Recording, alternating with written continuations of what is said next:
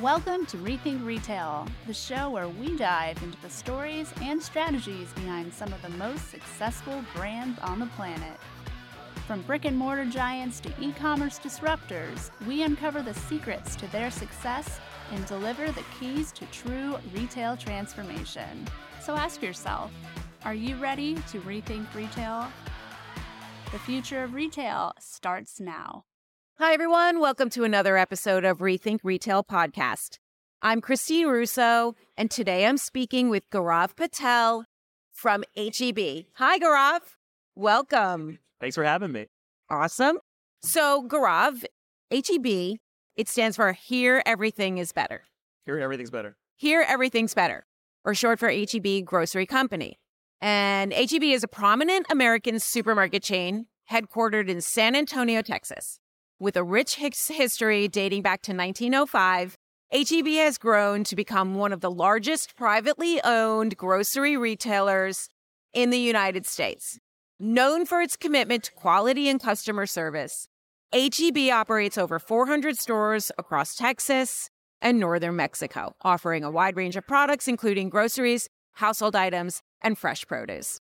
Do we have that correct? You got it. Well, we're really happy you're here. Honestly, H-E-B is on my radar because I constantly see the innovation that is coming out, of being announced, I should say. So I'm really excited to get into that with you. So Gaurav, you're Senior Director of Engineering, and you've witnessed firsthand the evolution of the grocery store industry. Could you share the most significant technological advancements you've seen in this sector and how they've transformed customer experiences? Absolutely. I think COVID was really a turning point for us. We had launched our curbside business, a brand new business. You know, we were expecting it to be a very small percentage of what customers would come in and shop for. And we realized with COVID that having that business was really a strategic opportunity, and it was what our customers were demanding at the time. And because of that, it's really led to this influx of digital into our stores through and through, from how we manage inventory to how we support customer needs, how we do assortment, tailoring, merchandising. And it's really become the launching platform for us to make even greater investments inside of our stores. So I would say it was a little bit of a silver lining for us that we were able to really reach out and connect to families and support moms and their shopping lists and help her have a better time shopping at her stores, also increasing all the technology within our footprint. So it was the most significant because it basically pivoted. I think it changed all of us, kind of flipped the whole paradigm on its head. You know, I think if you think back, 10 years ago, we didn't really think about what an H-E-B.com experience would look like. But now it is a first-class experience. You can find inventory, you can shop on there, you can look up recipes. Really kind of changed the way we operate as a retailer. And you're at the forefront. Did it sometimes feel like you were building the plane while you were flying it? We joke we were changing the engine as we were driving the car, right? You know retail very well. It's a high pressure, high stress. We're constantly innovating. And, I think at times, fortunately, the power of our people, the partners, our customers really drove us through. But it was absolutely figuring some things out as we're going. And we're continuing to figure out, right? We're here at NRF to learn more, to partner with more vendors. It's an ever-growing, moving forward. It's always moving forward. Yeah, there's like no closed days. It's not like you can stop and say, okay, we're going to lift the curtain later to show you the next new thing. It's got to happen in real time. Right. We're open 24/7. And actually, this week, Texas is being affected by the snowstorm. And, while we're here in NRF, we're still working, right? We're still got to make sure there's inventory on the shelves. Absolutely. Well, in your role, you're at the forefront of integrating technology into retail. Mm-hmm. What emerging technologies have you seen or come across here at NRF, or that you believe, theoretically, will have the most profound impact on the grocery industry in general and also at H-E-B over the next 5 years? Yeah, I love that question. I think for us, our store operators are at the heart of everything we do. We wouldn't be able to be as successful as we are without them.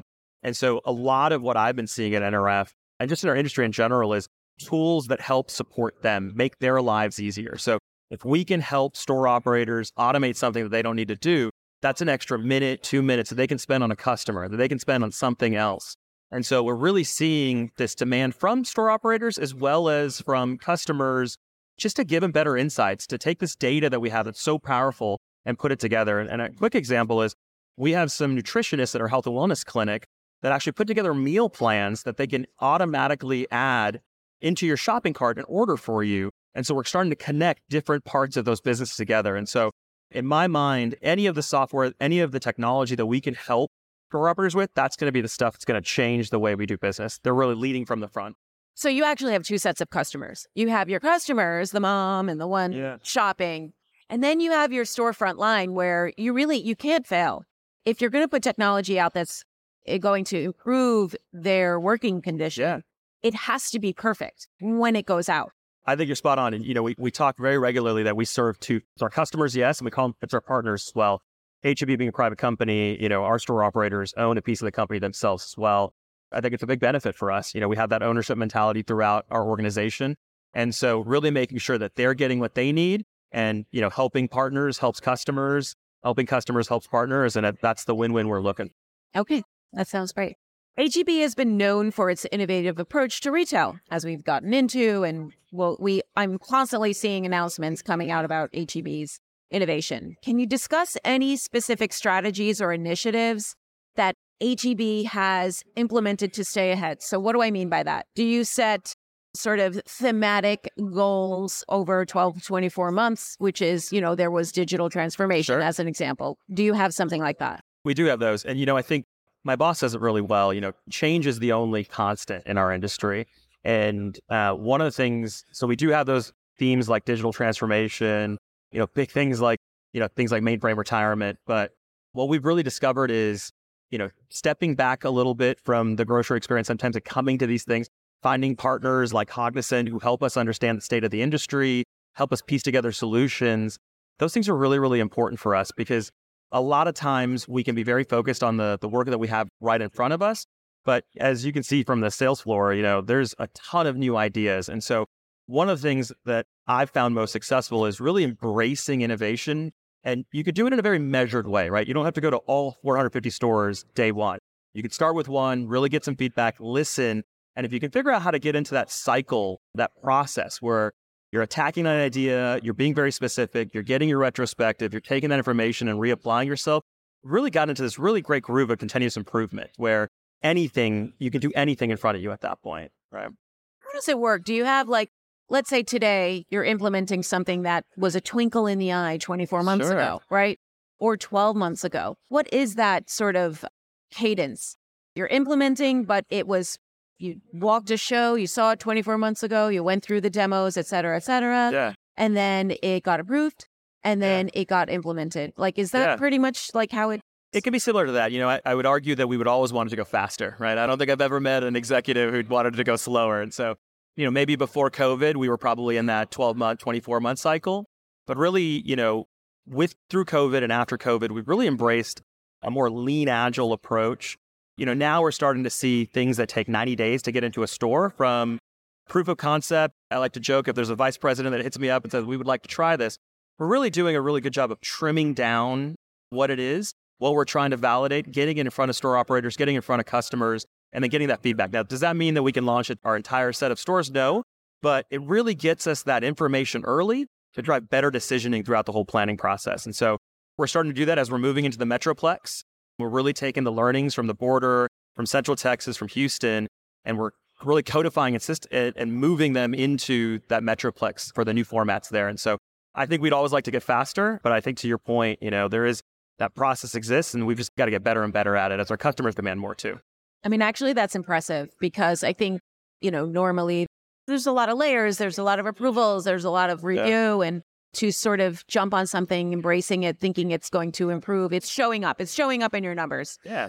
So how has H-E-B adapted to changes in consumer behavior? We talked a little bit about the mom. We talked about, you know, the shock and awe of having pickup curbside and having it be such a major component of your business now. What other lessons have you learned that will shape your strategies moving forward? Yeah, that's a great question. You know, I was talking to a top store leader on a store walk the other day, and he mentioned that what curbside gave us was we finally understood what mom shopping list actually was, right?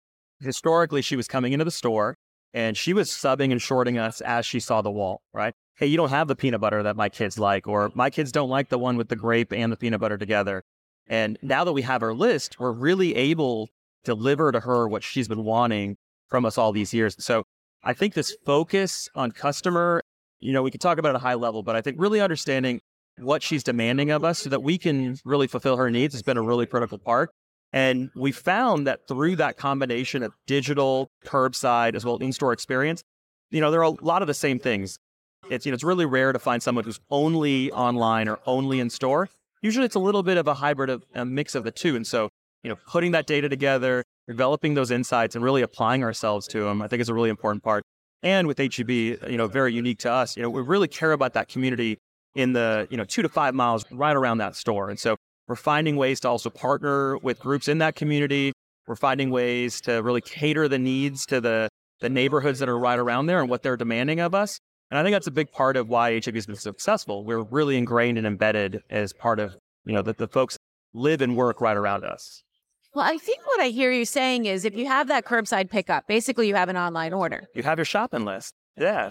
So the real golden nugget here is that list, that actionable list. And she chose it. It's exactly what she wants. It's what her kids want. It's what partner wants. Yeah. So that becomes your launching point for personalization and customer satisfaction. Yeah. And buying. Yeah. Let's say you're thinking about dropping a particular peanut butter. You can look at your orders and say, well, you know, we have this many people and we need that shelf space, or we need it. We don't actually need it in the store, but we need it in the warehouse because it's popular with that cohort, that community. That's right. That's exactly right. And, you know, I say moms. Are very, very unique and they're very, very different. And, you know, there's a lot of diversity in this space. But I think also just understanding what that list is also helps drive suggestions. You know, as we're talking about sustainability and this movement to healthier foods, how can we offer and suggest other things? You know, a lot of times at H-E-B, we do promotions where we'll do, you know, combo locos, buy this, get this free, or Texas Showdown, buy a national brand, maybe get the H-E-B one free. And so it's an opportunity for us to have a conversation and also suggest other things. And I think that tailoring, both at the store level, but also at the shopping, at the shopper level, I think is really, really important. You know, our customers just demand it these days. You know, it isn't, we can't be generic. We have to be really, really specific, and we have to meet them where they want us. Right. It's specifically general because I love the idea of suggestions. I know what I want, but like, what else is out there? Right. That's the discovery. Right. Yeah. And that's where inside knowledge comes in. We used to call them salespeople. They actually used to sell to you. And so that's really hard online, but I always scroll down like, well, what would they pair this with? Or what would they recommend it? Oh, a fig jelly? Wow. Yeah. Oh, actually peanut butter and honey versus peanut butter and grape jelly? That sounds amazing. Yeah. So that's all amazing. Okay. Sustainability is a growing concern for many consumers.